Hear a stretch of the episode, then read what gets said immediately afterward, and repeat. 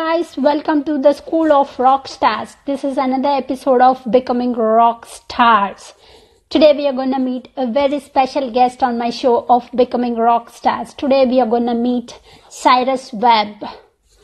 He is a TV personality, radio TV personality, artist, like artist, author, and a poet. He has built his brand based on the power of words and expression. He provided value to each and every author and also the actor that he interviewed. He almost interviewed like a 300 to 400 till date. And he wrote six books. And he is a top influencer on Amazon.com. So I would like to, I would love to, he is like a he interviews all the people. I got that opportunity to interview him. So I'm super excited to start a chat with him. I don't know what's happening when I'm requesting for a live note. So let's see. Yes, yes. Hi, Cyrus. Hello. How are you? I'm good. How are you? Good. Thank you so much for having me. I'm doing really good. Glad to be your guest. I like your voice. Thank you so much for that. I appreciate it. yeah, yeah. It's like a metal voice. oh, thank you, thank you. You know, it's funny uh, when I go pe- go places, people say you really talk like that. I'm like, yeah, this is just the way I talk. yes, I yeah. thought you you had some like uh, took some practice or lessons to get that voice. You know, I haven't, and if I did, uh, you know, I don't think it would probably be as authentic to me, right? Um, but no, I mean, this is just my this is just my my southern voice. So you have to thank your mother for that. That's right. That's right. I yeah. definitely have her laugh. Not so much her voice, but I definitely have her laugh. yes. so, how was your weather in your place? You know, you know, um, the the family is doing good. We've had a challenging year personally. Um, had uh, like a lot of people had some death in the family this year. I actually lost my my aunt, who is my mom's sister, this year. Um, my mom's had some health challenges, but she's doing pretty good now. So that's a good way to end the year. Awesome. Like yeah. I want to know more about your story uh, since yeah. your childhood. Like, uh, are you this confident person from your childhood, or? You know, uh, no, actually, no. Um, my it's so funny uh, because my it's because of the challenges I had in my childhood that I think I'm good at what I do today. Um, a lot of times, people, you know, they don't know the backstory, so I appreciate you asking me that. Um, I grew up not very confident in myself at all. Um, I was this this boy living in the South who was different. I talked differently than a lot of people. Um, and so I was picked on for that. Uh, the voice, I wore glasses. I was called names, four eyes, and that kind of thing. Um, people would tell me that I was going to be great and I was going to do great things. I didn't personally believe it. Um, by the time I was 21, I had attempted suicide three times. Oh. Um, only because I didn't think that I could live up to, ironically, what I'm doing today. So people around me could see great things in me then. I just couldn't see it for myself. So when I was able to embrace the fact that I could do great things, that's when my life changed. But I think I had to go through that those difficult years, and it wasn't anything really bad per se, but it was more so the negative talk of myself, which is why I do my daily affirmations every day here on Instagram to remind people that you know it really begins with you. You have to believe that you have something special. You have to do the work. You have to believe that you have value, or else you can't help anybody else. And when I started believing that for myself, my whole life changed. Like, uh, why you uh, think of, like, why you thought of suiciding? Like, uh, any reasons, any strong reasons behind it? Yeah, I mean, the main reason just because I didn't want to be a disappointment. I mean, I, that was really it, honestly. I just, I thought if I wasn't here, that way I couldn't disappoint other people. And I, and it's funny because again, looking back at it now, only thing they were trying to do was get me to be the best version of myself. Um, but they saw better in me than I saw in myself. It's funny. I had a art teacher when I was um, I'm aging myself here. Uh, back in 1993, when I was a junior going into being a senior in high school, um, she wrote down that you are greatness in the works. And I would read that and think, who is she talking about? You know, I mean, but she saw greatness in me. And ironically, she and I have stayed connected now thanks to social media. She's on, you know, on Facebook and sites like Instagram. And so she's like, this is what I was talking about. This is what I saw then. And I was like, really? you know, because I didn't see it, you know. So, I mean, that was really it. I just didn't want to be a disappointment to anyone. And I thought if I wasn't here, I wouldn't be that disappointment. But now I realize that the only thing they were trying to do was get me to embrace what was already inside of me. And when I started to do that, then I started to see what everyone else saw. And also, you wrote uh, books on, say, like uh, with the title, say that a lesson in living yourself as you are, and yeah, and yeah. the power power your life with a positive. That's Right. your recent book. Right, that's right. Thank you. And you know, that book, it's so funny because before I did Power Your Life with the Positive, you know, I did a book called Words I Choose to Live By. Yes, yes. And it really was a book of affirmations for myself that I then started sharing on Facebook and people start responding to the affirmations. And a publisher actually found me on Facebook and said, don't put any more out. we, we want to publish them in the book. And so I'm like, really? So they ended up publishing them in the book. That was my first book in 2014. And then in 2018, now I have uh, 40 interviews I've done with different celebrities like Billy Ray Cyrus, Leeza Gibbons, uh, Robin Lee, um, Jamie Kennedy, the, the comedian, and basically asked them, how did you get to where you are with success? What challenges you went through? And for them, it all began with believing in themselves. And that's what helped them to get out of homelessness, out of abuse, you know, and just bad situations of rejection. And so that book, Power Your Life with the Positive, is so special to me because it shows all of us, regardless of what our profession might be, all of us have a journey to take. And it all begins internally with how we see ourselves and what we think and feel. And also, like one of the book is AJ and the Talent Show. What is the background? Yeah, you know, so that I'm so glad you mentioned that book. That was my first children's book I wrote, actually back in 2015, uh, with my best friend in the whole wide world. We've been friends now, uh, going on 15 years. Um, his name is Herschel Dixon, so shout out to Herschel.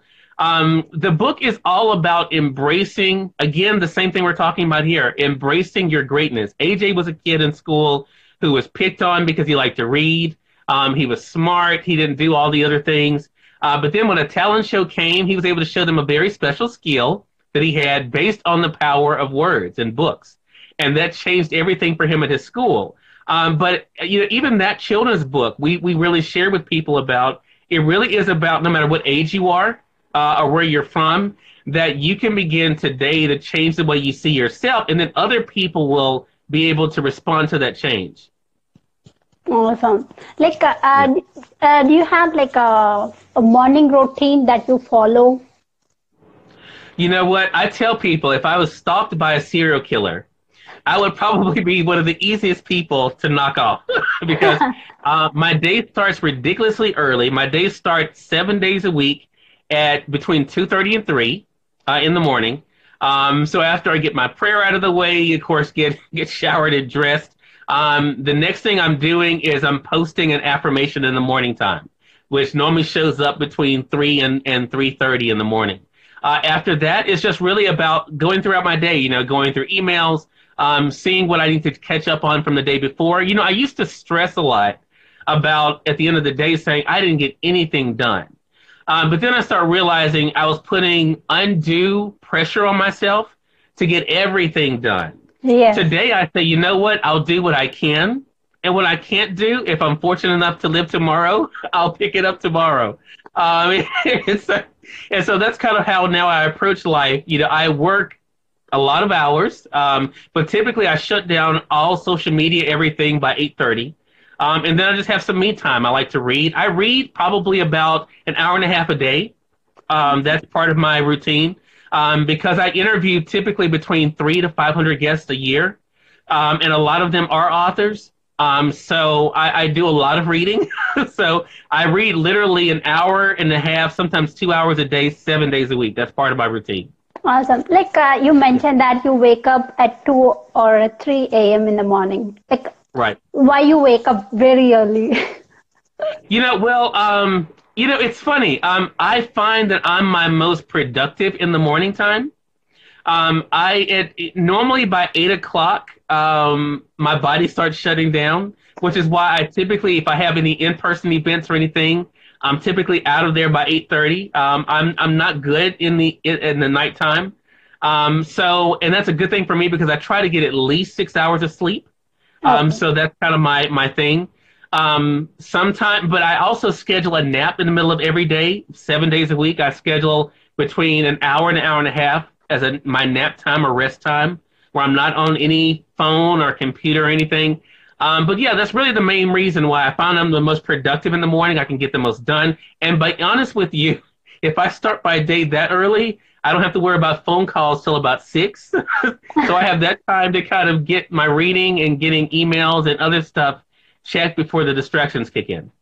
And like, how do you deal with uh, like uh, the phone? Because uh, most of the people they keep the phone beside them and they check right. they, they check the social media or emails early in the morning when they get up like what do you think yeah. of it like how do you avoid it yeah i mean you know it's just it's a personal thing for myself um, but i'm also kind of old fashioned in that if i'm going if you and i go out to lunch i don't even bring my phone in the restaurant um, I, I like to give the person that's in front of me my full attention um, i leave it in the car and anything that happens if i'm meeting anyone if I'm at an event and I'm covering it, of course I'll have the phone so I can share pictures yeah. and stuff. But if, if I'm out with friends, like today, um, a friend of mine invited me out to lunch. Um, I didn't take the phone in because I didn't want to be on my phone when I have someone right in front of me who's asked me to come out and eat. So, I mean, I think it's just discipline, I, but I think I think it's different for everybody. You know, for some people, I think it's it's it's a comfort level. Some people like the idea of having something to do um, and that's, hey, if that works for you, that's great. Um, that's not what works for me. And so, you know, I just have to do what works best for me in my situation. And like uh, we think that like a social, like uh, technology makes us smart, and and at the same time, it is making us lazy, unproductive, mm. and like also uh, we are like we are not spending the time with the friends and family yeah, yeah. You know, and that's why I, I'm very purposeful with mine. Um, I have to be honest with you. I would not have the success I have without social media. That's the truth. Yes. Um, but I also realize that the people around me, the the real people, um, are also very important because I do a lot of in person things, especially here in my home state of Mississippi. I travel every month, so I'm visiting people in other states uh, for for my web series or for the radio show.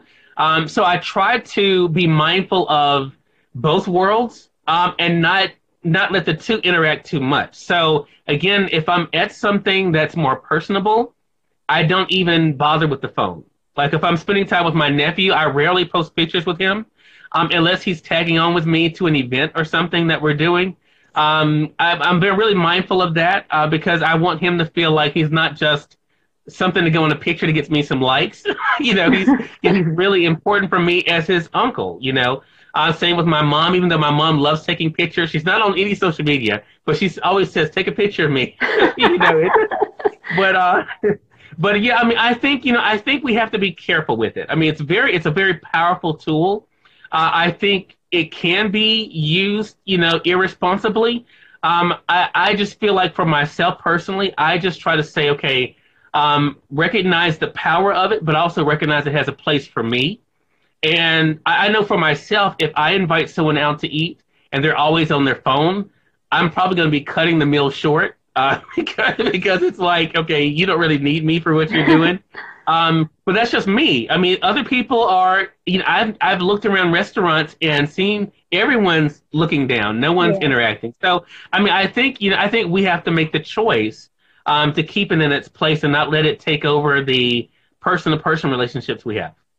Awesome. And uh, uh, like, uh, what is your uh, educational background? Do you think education, the schooling and college degrees are necessary? You know, this is always hard, and it's so funny. Uh, I have spoken at a lot of colleges and have never been to one. so it's, yeah, you know, I get invited to speak on entrepreneurism and, you know, what I do with social media and with my books and everything. And I always laugh and tell them, I'm so glad to be here because my speaking here will probably be the only way I could get here because I probably wouldn't qualify to get in. Um, you know, it wasn't my path. That's not the path that I took. Um, when I got to my senior year in high school, I'd been accepted to some schools. Um, I did well in school, but I realized that was not what I wanted to do. That's not what I needed to do. Uh, so for me, it had, it was not something beneficial. Now, my family was upset by that because them not understanding what are you talking about? You're going to be an what is an entrepreneur? I mean, they they couldn't understand what that even was, um, and so they didn't get it. Uh, they weren't happy but they supported me because they believed in me again. So I think everyone's different. Some people I think need it for discipline. Some people like the structure of it. I've always been pretty structured, so I didn't need it for that. But I did know that what I needed, uh, what I wanted to do, I couldn't be taught it in school. And so that was based on my decision. I have friends of mine who have gone to college and it's so interesting to me because a lot of them say, "How did you do this stuff that you're doing without broadcasting experience or all this other stuff?" And I said, "I just did the work. You know, I just did the work because to me, even if you go to school, you still have to do the work to get the job. Yes. So um, I just did it without going into debt. you know, you know, that you know that's just the way that. But that worked for me, and it may not be the path for other people. You know, for some people, their big accomplishment is going to college, getting a degree, and hey, I celebrate them if that's what they want to do. But I do tell my friends if you're going to do it, make sure you actually end up doing what you what you say you wanted to do. You know, um, I have a good friend of mine. We grew up together who wanted to go to school and and wanted to actually end up working in finance. Went to school, got degrees, uh, went back and you know got got extra education, and end up working in education. I thought you went through all of that and you still didn't end up doing what you what you wanted to do and and her response was well, it was so hard to get a job and i was like well did you think about that when you were spending the time in school you know and so i just think that i mean i think it's a personal decision but i think the end game should definitely be the main thing that you think about and and think about okay do i really need this to get to where i want to go awesome you did the yeah. best choice in your life yeah, for me, yeah, I did the best choice. Yes, because uh, uh, in my personal experience also, like I have, I did masters, but I didn't. I learned only twenty percent there. But after ah. After graduating, I got the real experience that that I really wanted in life.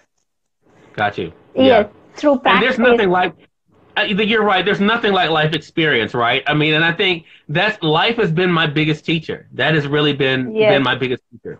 Yeah. And also, like um, uh, you you you'll be like a presenting and reading books at the schools at the yeah. nursery, nursery schools. Like when you uh, give that stories, when you tell that story to the children, like what kind of feeling you get? And you know that is the most fun. Um, I I never accept any payment or anything when I go and speak at schools or or go and volunteer because I just I just like to give back. And plus, I want to be an example of what's possible. You know, unfortunately, we don't have enough men. I think, especially here in the South, um, who kind of take that step and say, "I'm going to give this amount, amount of time um, to visiting a school or helping out or." you know, and, and, a lot of times I'll do it without any big hubbub about it. I just like to do it. I, I love seeing the reaction with the kids. Um, I read uh, three books to the kids today and was a lot of fun. I love the interaction with them and having that fun. I don't have any kids of my own. Okay. So, I mean, I think that's fun to spend that time. I like the fact I can spend that time with them and then leave them there. so, uh, but no, it's it, it I, I love it. I mean, and that is to me just as enjoyable as anything I do in my profession. Like, uh, did anybody come to you and say that thank you, Cyrus, for coming? Or oh yeah, yeah, you know they they do. I mean, the kids say it. Um, the teachers, you know, the principals, and you know, I I'm just glad I can do it. I mean, that honestly, that's that's the real thing for me. You know, I I I take out um, at least once a week I will visit a school or an organization, um, either to read like I did today in the picture you saw, or just to help out. If they need a volunteer for something, you know, I'll volunteer just to help out. I mean, because I, I, understand, unfortunately, you know, I remember my mom worked uh, sometimes two jobs. Um, you know, never went on any assistance to take care of my brother and myself. However, she was not able to attend events that I was in. Um, I was in the band. She wasn't able to come to anything because she was working. I mean, she was taking care of. So I don't have those type of responsibilities. So I take it as an honor that I can be there to show these kids some support, um, to show them that they're important, um, and to let them know that sacrifices are made so they can be able to have the things that they have. So um, yeah, I mean, it's it's it's a necessity for me to do it. Awesome. It's always yeah. it's always like a joyful and their smile keeps you uh, like a mm, I yeah. I love I love kids smiles. Yes, I do too. I yeah. do too. And, and I love it when they um, when I'm introduced and they say he's an author. Do you all know what an author does? And they say yes, they write the book. You know, those are just it's cool little things. And so and for kids, that's so neat to meet an author. You know, to meet an illustrator. Yes. You know, that's just cool for them. So yeah, I mean, I'm glad that I can show them that that's a world that they can be a part of. Awesome. And like coming to your uh, radio personality and the radio journey and TV journey interviewing, like what thought made you to choose this path of becoming a radio personality? This is a funny story because I didn't intend on doing radio. Okay. I was when I started sharing my story about my depression in the past, and I was doing speaking engagements um, at the time, and a man came up to me uh, after a speaking engagement, and he owned a radio station, and he said, like you have complimented me, he says you have a very nice voice. Have you ever thought about doing radio? And I said, no, never thought about doing radio. And he said, I would like to offer you an opportunity. He says, I think you would be good at it and that that happened in 2003. It's been 15 years now. I've been doing it, and even though he had in mind that I was going, he wanted me to be a radio personality to give my opinion about things that are going on in the world. That's not me. Uh, my friends will tell you I'm not a per, I'm not a talking head. That's not my thing. Um, there's enough people that, that are very good at that, at giving their opinions and saying this is what I believe and this is what's right and this person's right, this person's wrong. That's just not my personality. I don't do that. Um, so I went into it honestly not knowing what I was doing. You have to remember I had no experience, zero experience, right? It's so after, I get on my first. Yeah, it's after your it's after your schooling. Right, exactly. Right. Yeah, I was um I was actually at the time I started was 23. So okay. yeah, I was 23 years old. And I got on the air and this is live. I mean, like we're live now. It was live on the radio. And here I am talking, and I'm saying, if you all have any questions, call in. I didn't even know what I was going to be really talking about, you know. So I started just giving them my history, which was like I'm a I'm a visual artist. I write, you know, I'm a writer, I'm a poet, and so the producer tells me we have a caller, and I'm like, oh my goodness, thank goodness. So it's a caller that's a friend of mine that's living in another city okay. who's listening online. Now to show you how green I was, I didn't even know you could listen to the station online. Oh, okay. okay. So, so they, she calls you and she says, Cyrus, I'm so proud of you. Congratulations on your show. And something inside of me said, ask her about herself. Okay. And I said to her, Angela, her name was Angela Sarton. This was 15 years ago. I never will forget it. I said, Angela, she was an artist too. I said, Angela, for people who don't know you and your work, why don't you tell them a little bit about your work? And she started talking. And as soon as she started talking, I knew, oh, this is what I'm supposed to be doing. I'm not supposed to be talking about Cyrus and what Cyrus thinks. I'm supposed to be talking about what other people are doing. And that's how conversations begin, just like that. So that's why, like, uh, that's why you named it as Conversations Live. exactly, because the name the station had was Let's Talk. Okay. Because they wanted it to be me talking. It was Let's Talk with Cyrus Webb. But when I had that first caller, my very first show in July 2003, I knew it was supposed to be a conversation, not me just talking about how great I am and how my opinion is right, but other people and what they're doing, how they got to where they are. And that's why I called it Conversations. Awesome. And yeah. like uh, in your journey of 15 years, did you feel that like uh, do you have that moment of low confidence or uh, frustration? How do you deal with that situations? Low self-esteem. You know, let me tell you what's funny. And this is going to sound really weird, but I think some people out there will understand this. I did not have feelings of low self-esteem at that point what I feared was the was the success. And what I mean by that is the show started in July 2003. Six months into the show, I was having people outside the state contacting me, wanting to advertise, wanting to send me guests, New York Times bestsellers, wanted to. Come, I mean, I was six months in, and I was like, "Holy crap! what in the world?" You know, it was the fact of this is this is a lot bigger than what I was expecting. So even honestly, 15 years later, I was just having this conversation with my manager this week that success still scares me uh, because I did I didn't start this for fame or for money or any of that stuff. I started it to have a platform for people who so they wouldn't end up like I was, being suicidal, being depressed. That's what I wanted to do, provide that place. So I still struggle with am I worthy of the success part? I never dealt with the failure aspect because it was a success, I mean, almost immediately. Um, and so even today, as I'm doing stuff, I had something very big thing. I can't tell you what it is, but a very prominent actor is coming on my show next week. And we teased it today online. And I thought to myself, how did I get to this place? I'm a little boy in Mississippi. you know, how did I get to a place where I have a connection with this guy? You know, and so that that's what has been the biggest thing for me to overcome that I'm worthy of it. Um, because even as the brand grows, as I grow as a personality, that is the thing that's the hardest for me sometimes to reconcile. Awesome.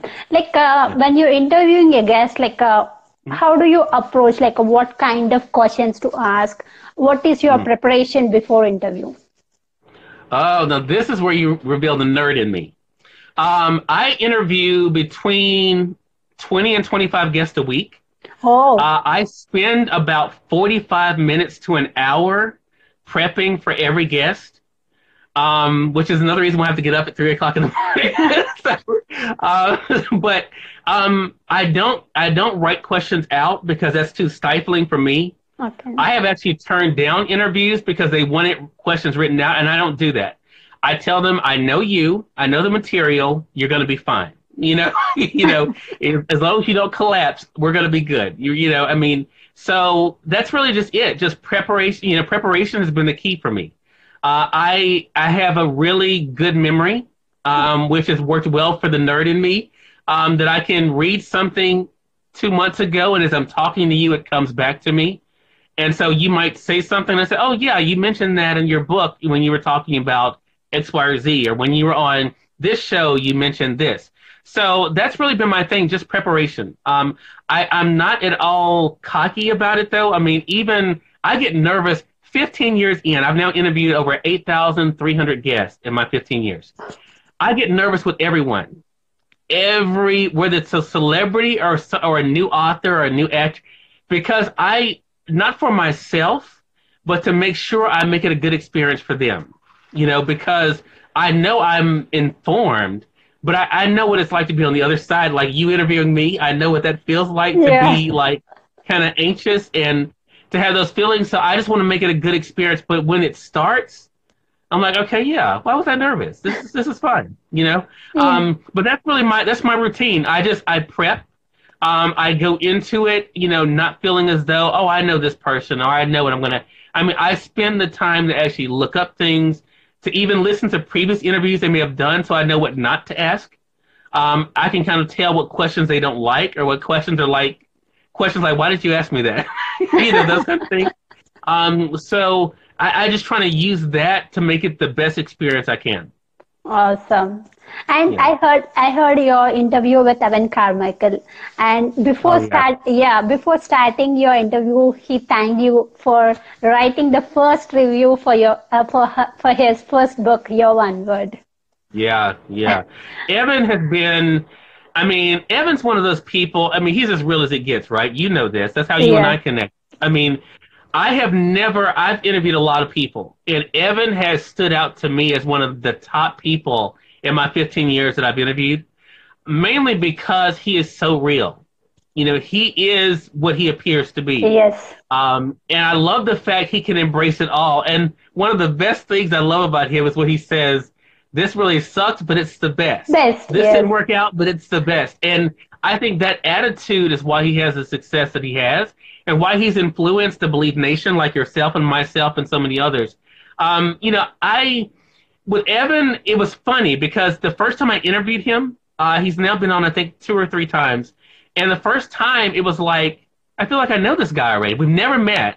But I, you know, I felt like after watching, like you, probably all these videos and you know, and and you know, absorbing his content over the years, um, he just it just felt like we were catching up, you know, as old friends. And like uh, uh, I asked you like a previous question about how you prepare for the interview, right?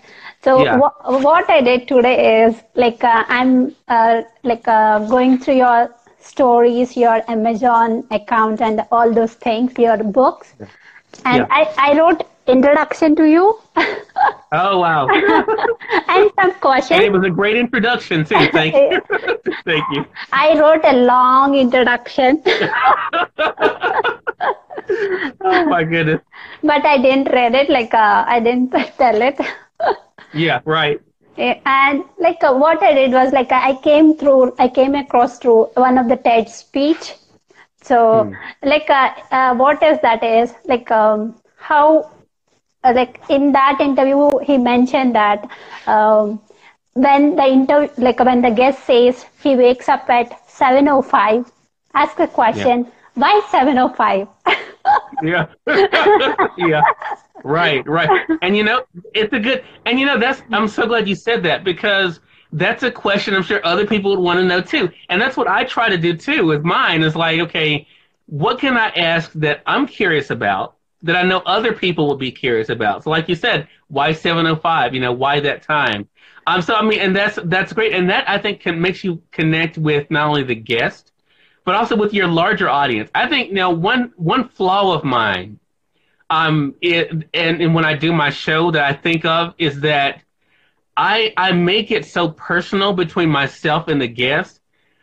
A lot of time, the business side of it, the amount of listeners I have, or me being a top reviewer, I don't even focus on that part because it's not important to me. I understand from a business standpoint, it's important, but um, for me, my feeling is, did I make the guest feel okay? You know, did I do that? Did I did I did I make the experience good for them? Did I make the experience good for my audience? Regardless of what the listeners might end up being, as long as I feel like I did that, to me that's a success. Um, the grappling with the business side of it is sometimes difficult because you do have to reconcile those two because we are in business, right? I mean, people want to know, well, how many listeners? And I always, to be honest, I get frustrated with that sometimes because it's my, I mean, my listenership is up. I mean, uh, you know, it's it's nice and all of that stuff, but that's not how I determine the success of the show. You know what I mean? Um, and so I, I get that that's what they want to know to know if they want to do business with me, and I and that's perfectly okay. Um, but I think the fact that I don't get lost in it has helped me a lot. Awesome. And Yeah. like uh, um, you mentioned that your family didn't believe, not uh, like uh, don't know what is exactly entrepreneurship, but they believed in you. Like uh, uh, Right. in the in, in the initial stage of your journey, it's very hard to convince them or uh, because uh, Yeah. they say uh, you're not uh, like earning money the family. So like how do you deal with that kind of situations? Yeah, you know, that was now that's an interesting thing because when I first started the radio show in 2003, I actually had a full time job. Okay. Uh, I was in hotel management. I was the youngest general manager of a hotel in the city. Um, and so I, but see, this is why I tell you about the growth of the show. So I started in 2003. By 2005, my full time job had gotten in the way. It had really grown just that much in a year and a half. So I had to make a very difficult decision that I had to leave a job that not only was paying me, but I lived on property, so I wasn't paying rent. Had a company car, so I didn't have a car note or anything like that. I had to make a decision. Okay, something's going to have to change. I was enjoying the ride. By 2005, I also had signed a deal for my own TV show here in Mississippi. So I had the, the radio show and the TV show, and I was traveling now because people were finding out about this little boy in Mississippi that interviewing all these people, you know. So um, I in 2005, I left my full time job, which means I had to move back home. Uh, I had, you know, had to get a ride. I, you know, had to worry about, you know, things I hadn't had to worry about before. Yeah. So it was really weird. So, but here's the thing. That was 2005. By 2006, I had my own place, had a vehicle. I mean, it was really, like I said, the growth was so. I, I was telling them, look, this is go, this is going to work. They trusted me, but they needed to see it. But by the very next year, they saw it. Awesome. Um, and and so it was by 2007. It went to another level, you know, and I got my first um, mention in the Chicago Tribune with Oprah. You know, uh, so I mean, so from 2003 to 2007, I mean, it just was amazing what happened. So uh, they were convinced after that. but okay. but you're right. A lot of times they have to see something. They have to see that this is. I mean, and and they mean well, and, and that's what I realized too they weren't trying to hurt me, they were trying to protect me. And I had to realize, okay, this is all new to them. This world is new to them, what I'm doing. Um, that's why I was so happy for you when you uh, posted in your stories about your family yeah. finding the video, right? You know, and so I mean, I could tell how happy you were, like, woohoo! you, were, you were so happy, you know. Yeah. Uh, I I watched that a couple times because I was I could feel that joy because I know what that was like for you to get to that place, right? For them I, to know. I got I got tears when my brother messaged me. yeah. Yeah. I mean, and so that's that's what we want, right? We want the people we love to be happy for us. Yes. So when it happens, it makes us even more excited about what we're doing. Yes, exactly. yeah. And now I'm inspiring my brothers to join me. Awesome. I'm going to look forward to watching that. I, as, and also, like uh, my father and my mother also saw my interview, and I asked wow. my mother. I asked my mother, uh, like, uh, you should be on my show. oh wow, wow! You know, what a gift. That would be beautiful. That would be beautiful to see. Yes, hey, hey, like uh, she didn't uh, went to schooling or anything. Like uh, she got married at the uh, like a child uh, at the age of fourteen or fifteen Okay. Yeah, but she is like a good manager at home. He like mm-hmm. she she manages finances and all the things. Oh wow! Yeah, wow. God gave that a brain. That's good, and we need that. We, somebody has to be able to do it. Yeah, you know. My mom is good at spending, not so much saving. My dad is the, is he's better with the budgeting than my mom is. Uh, like in my family, it's reverse. yeah, yeah. Uh, and I like I got some qualities I learned from them, like uh, yeah. yeah, the patience, the persistence from my father. Mm. Yeah. Yeah. You know, I think my I think my patience comes from my mother and from my grandmother. Actually, um, I'm a really laid back guy. I don't, a lot of things a lot of things don't I don't get easily frustrated or flustered by stuff. Um, I think I get that from my from my mom's side of the family. Awesome. I got the same from my both my parents. Got you. Got yes. You. And like I'm so grateful to them. yeah. Yeah. As I am too. I mean, you know, for one thing, we wouldn't be here, right? Without. Yeah. you know, I mean, so yeah. So we, so we definitely thank them uh, yeah. for for being together. Yes. like I, I feel that coming to US that that decision is the greatest gift I have given to myself. Mm, yes, yeah. Because, because yeah. from that day onwards, like uh, the real journey started for me. Because I used wow. to be that person, like who, like I have always that uh, bigger thoughts. I want to become something big, or I want to be an entrepreneur. But I didn't take any action when I'm at that mm. at my place because I'm surrounded with comfort zone. Like if I yeah. if I yeah if I need something, I'll ask my parents or I'll, I'll ask my brothers to do it. But after yeah. coming here, I need to manage all the things, finances, uh, education, uh, college fee, and I need to look up like a time management. That's a major thing I learned here. Yeah. And Yeah, and and, you know, and and that's so good, and you're so good at that too. I mean, like I said, I watch your stories, I watch your videos, and you know, your dedication, your consistency, it definitely comes through. and like uh, in your life, do you have any haters? How you do, how do you deal with them? You know, I mean, I know we all do. I I think I ignore them. Uh, I I think you know I you know sometimes you know there. I mean, I think anytime you do something new, um, like when I mentioned when I first started, people were like, "Okay, you have no experience." People were telling me the radio show wouldn't work.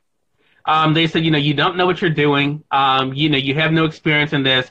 I went to school for this, and uh, you know, they told me, you know, there's not an audience for people like you.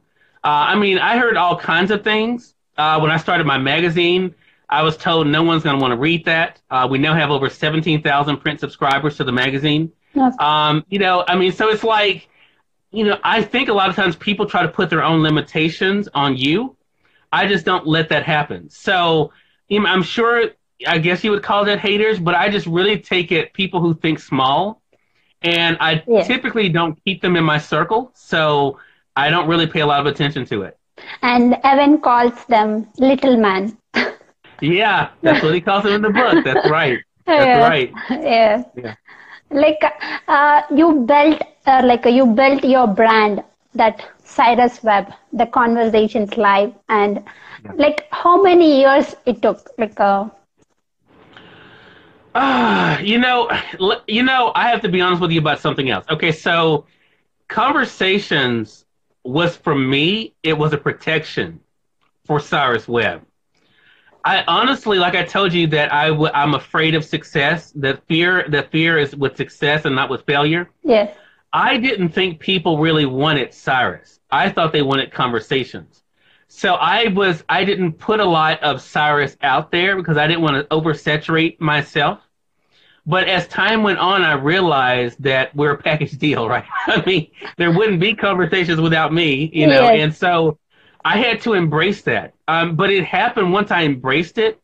It happened so quick. You know, I even outside of work or business, even though my personal life and my professional life kind of blend together, in my opinion, um, I don't really. Pretty much what you see online is how my whole life is. I mean, it's really that's just really it. Um, but I think that as far as the brand goes, I think I kind of embraced conversations because I'm naturally inquisitive.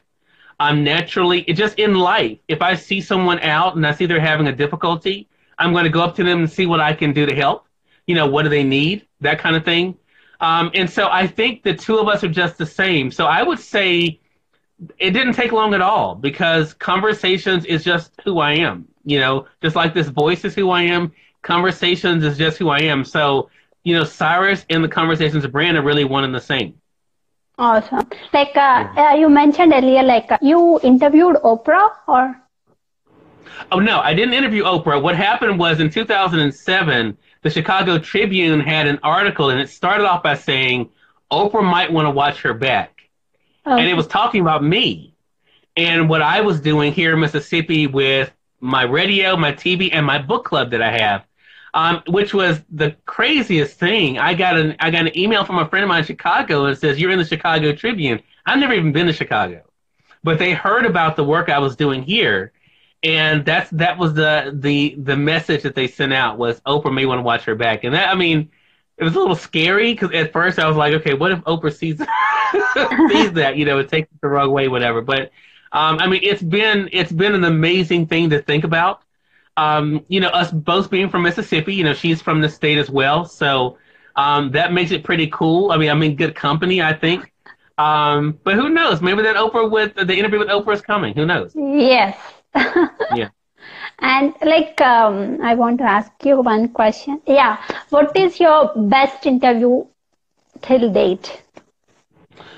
Oh, And that's a I- hard. Oh, it's a hard one. Um, you know, Unforgettable. I've had, yeah, you know, it's it's really hard to say, but I will say this: the one interview that really, and it wasn't a celebrity, even though I've interviewed, you know, a lot of them. I had a a abuse survivor.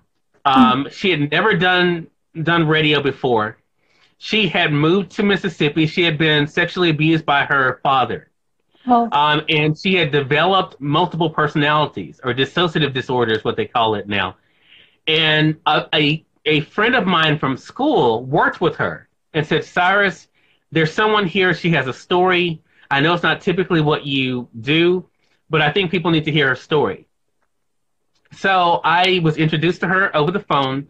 Um, and I talked to her and told her, you know, I would love to share her story. She sent me her book, read her book, so powerful and so, I mean, so raw and so, I mean, it, it's just really just, she had just an amazing story. The book is called An Unspeakable Secret. Her name is Glenda L. Hunter. Glenda and I are now the best of friends now. Uh, but for her to trust me, a complete stranger really, to tell her story, something so, so delicate you know, and and to be able to trust me to handle it right. Yeah. Um, she's now been on my television show. She's been featured in my magazine. Uh, we've done events together. She's now an award-winning author. Uh, we've gotten a chance to work together on the children's book. I illustrated the children's book for her, so she's now done very well for herself. But oh. I would say that interview stands out because it really is what I'm all about, and that is not about you having so many followers oh. or you know such a big audience but just having a story that I feel like people can learn from um, and be able to grow from. And that that's what Glenda's story did for me. Yeah, like when we see their growth, like we feel that satisfaction because we know that person. Right, right. and and know and know yeah. that we're doing something good, right? Because yeah. there are so many people. Just like the reason I now share, because some people ask me, well, why do you tell people that you dealt with depression? Why do you tell people that you had thoughts of suicide, attempted suicide? I think because we need to. We need people to know that there are people out here walking around us that may smile at us every day who may go at home and take their life. I mean, I think I was that person. You wouldn't look at me on the outside and tell that I had done the things to myself I had done or had thought about things. Uh, but that's part of the problem. We don't talk about it enough. And I think, you know, men, women, I think regardless of where we live, I think that's our responsibility if we have grown from something to share that so someone else won't have to feel that pain. Awesome. And like uh, in one of your posts, I saw that you help some authors to write their books.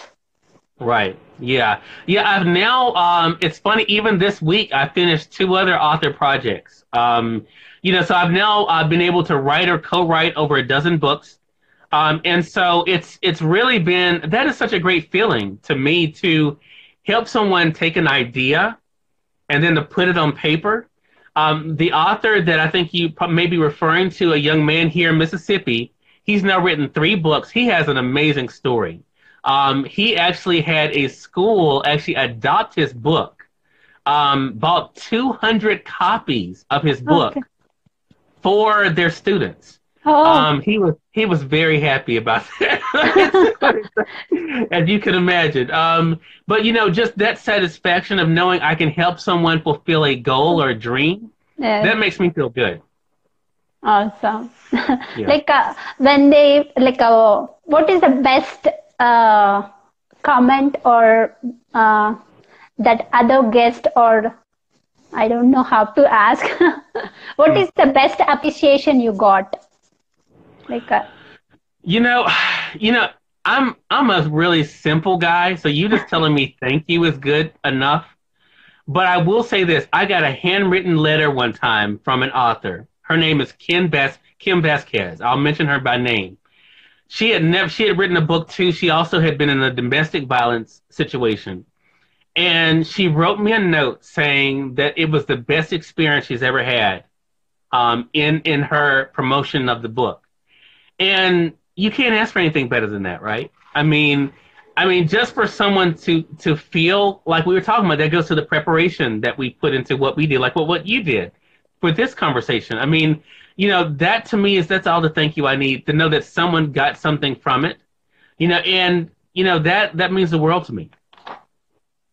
And you also mentioned that you like uh, you are the founder of that uh, uh, book club conversations. Yeah, like uh, uh, do you conduct events or what? What kind of uh, programs or events you do? Yeah. Well, this this is what I do. We do uh, in-person events um, in the South, in Mississippi. Uh, we do Tennessee. We do uh, Atlanta.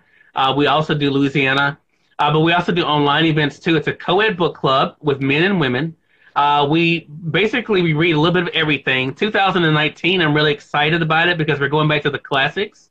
So we're reading a lot of classics next year. I'm excited about that, and we're going to have discussions about that. Uh, we also have author visits where authors come and meet with us. All of our events are free. There's no charge. There's no membership fees. Uh, we don't charge even for the events. I pick up the tab on that because I never want the cost to be the reason why you don't come and meet an author or discuss a book. I just think because not everyone gets that opportunity. So that's why I never charge for those things. I just want you to come and enjoy the experience. And so, yeah, I mean, that's, uh, that's a, a big, that's another way of my giving back uh, being able to show the importance of reading and how passionate I am about it. Why you started Conversation magazine? You, you know, I didn't mean, just like I didn't mean to start radio, I didn't mean to start a magazine, but people would listen to the radio show and they would say, Hey, that interview you did with John Saul, can I find that anywhere? And I was like, Well, no. I mean, they're like, Well, I would like to read it. And I was like, really? You know, and so that's how it started. So what we started doing first was taking the interviews from the radio show and transcribing them and putting them on the website. But then people will go to the website and says, do you have this in print? so, um, so I was like, no. Uh, so in 2000, April 2006, we, we, I said, okay, you know what? I'll try it and see what happens. Um, April 2006, we did our first print issue of the magazine. Um, we lasted about eight months before I realized how expensive. Because remember, I have no experience of this stuff. Okay. How experience, how expensive it was. So I was like, you know what? I can't at this point afford to do this. Now let me show you the irony of this. That was 2006. So the magazine lasted for about eight months in print, then went back online. Okay. 2009, the show has really grown, and we're interviewing some really big names and getting some really big advertisers.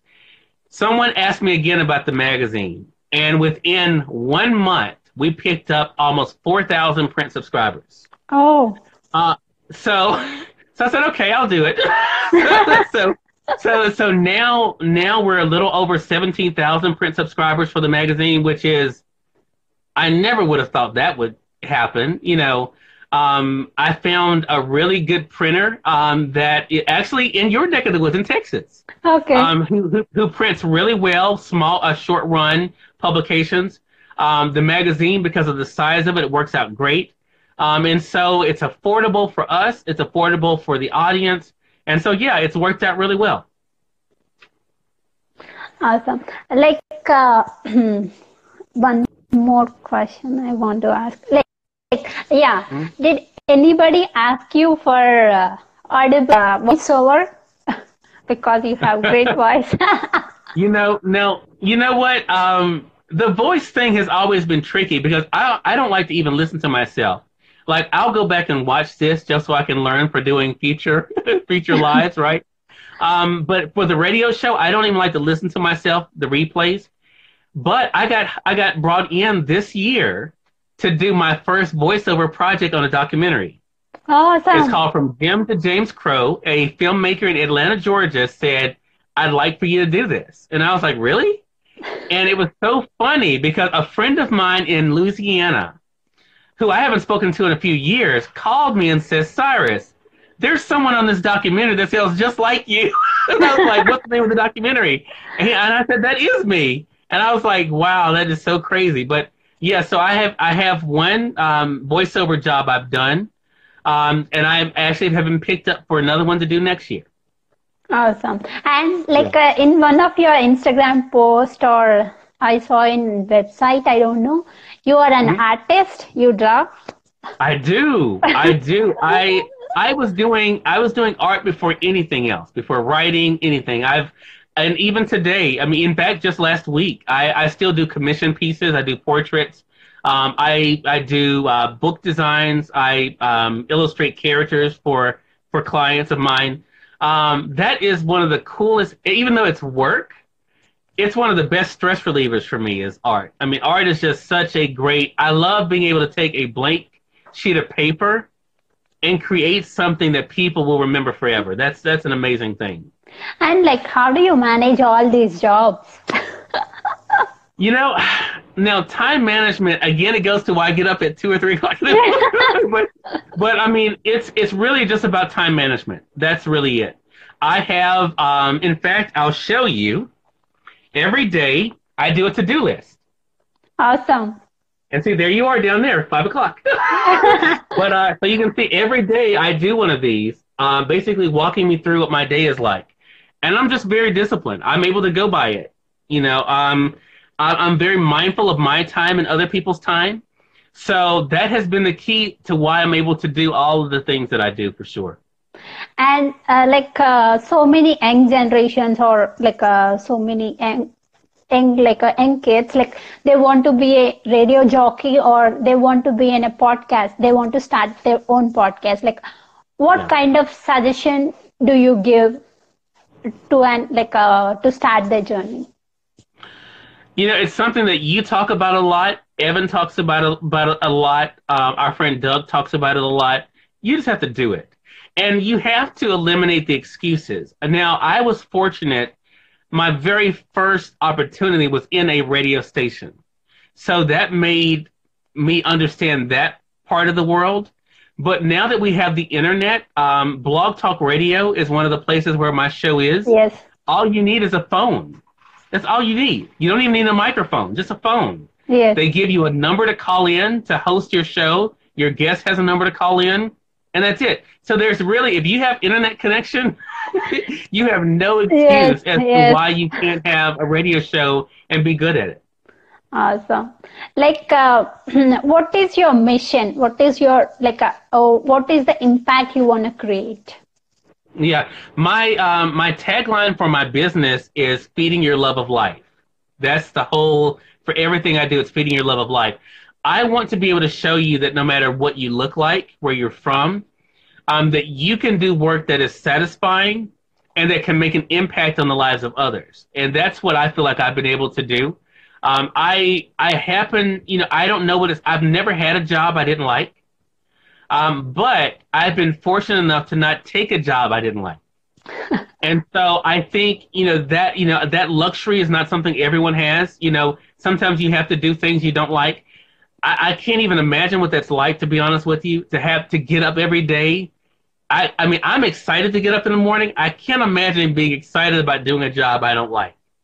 And I think the thing, to be honest with you, if I'm truly honest, even with myself, I don't feel like I have a job, to be honest mm-hmm. with you. I feel like I'm just getting up and doing work that I'm supposed to be doing. That's really what I feel like. Unfortunate I get paid to do that, but I I don't feel like oh my goodness if I don't do this I won't get money or if I don't do this I, I don't wake up with that anxiety. I can't even tell you the last time I had a headache to be honest with you. I mean I just don't allow stuff to affect me to that point. So I think you know for me it's all about just just do what you love. Do what you love and be consistent with that and everything else falls into place. How do you keep calm always?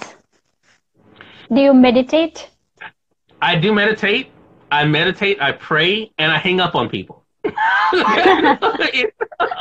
Even my mom, my mom will tell you I hang up on her too. I, I don't do well with negativity. I don't do well with complaining. Uh, and I can't allow you to bring that around me. And so I'll give you a warning. Say, okay, I'll try to change the subject. And if you keep going back to it, um, if we're on the phone, I'm going to hang up. If we're in a place together, I'm going to say, okay, well, I'm going to I'm going to have to go. You know, and I will physically leave. And I do that for two reasons. One, because I know those attitudes are contagious, and I don't need that yes. around me. But two, what you allow will continue, right? So if I allow you to to continue to gripe and moan and complain around me, you'll always do that around me and that's bringing me that energy that you have. But the way I handle it, I let people know either you're going to find something else to talk about, you know, or you'll find someone else to deal with. So that's how I that's how I do it. You know, losing my my temper, that those kind of things have never really even been an issue for me. Um, my friends laugh at me because I don't even curse.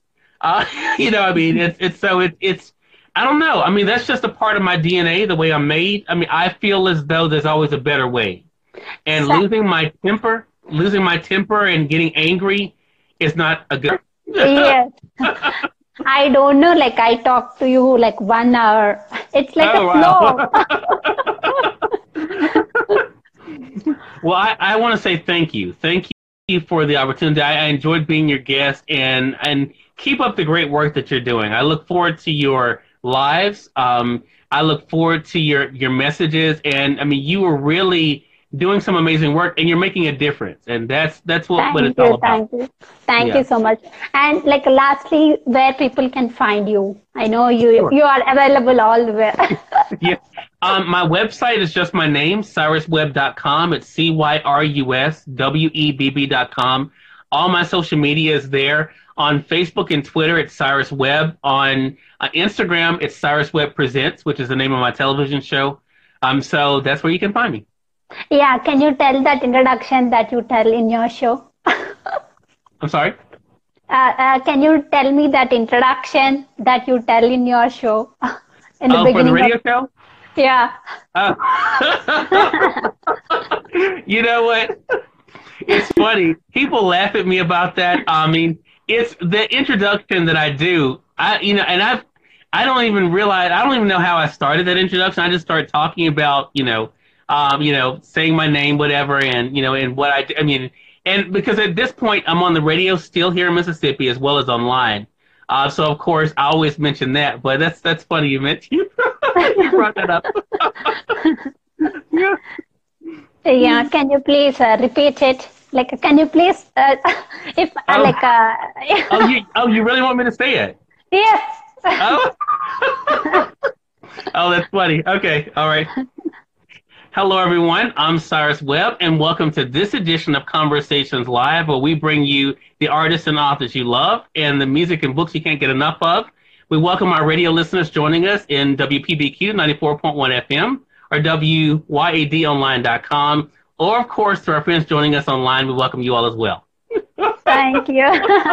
Welcome. yeah. I, I love your modulation oh, thank you, thank you. You know, and that's just again, that's just it. I mean, I, I really don't know where that comes from. I mean, that's just no one told me this is what you're supposed to do. It's just what yeah. ended up coming out. Yeah. And that's what you loved, so you continued yeah. it. well, thank you, thank you, and you continue doing the great work. And I'm so excited about again your family and their support of you. And I'm looking forward to the content that you all create together. Thank you so much. Thank you. Thank, Thank you, Cyrus. Have a great one. You're welcome. Take Happy care. weekend. Thank you. You too. Thank you.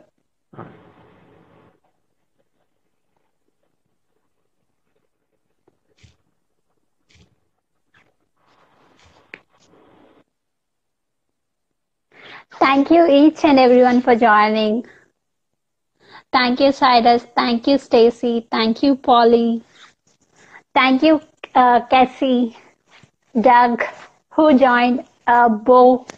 Like uh, so many people. I saw that 16 or 17 people joined in my live. So thank you each and everyone for joining. It was like a flow. I don't, I didn't remember that I spoke to him for one hour. Thank you each and everyone. I'm learning. I'm learning. I'm learning. Thank you. I'm becoming myself. I'm becoming a rock star. Thank you, like Cyrus, because he is a rock star in radio and television, local television community. So he is a rock star for authors, presenters, and radio personalities. So I want to get that qualities from all the rock stars in their fields. So that's why I'm doing what I'm doing. Thank you so much. Thank you. Thank you, each and everyone.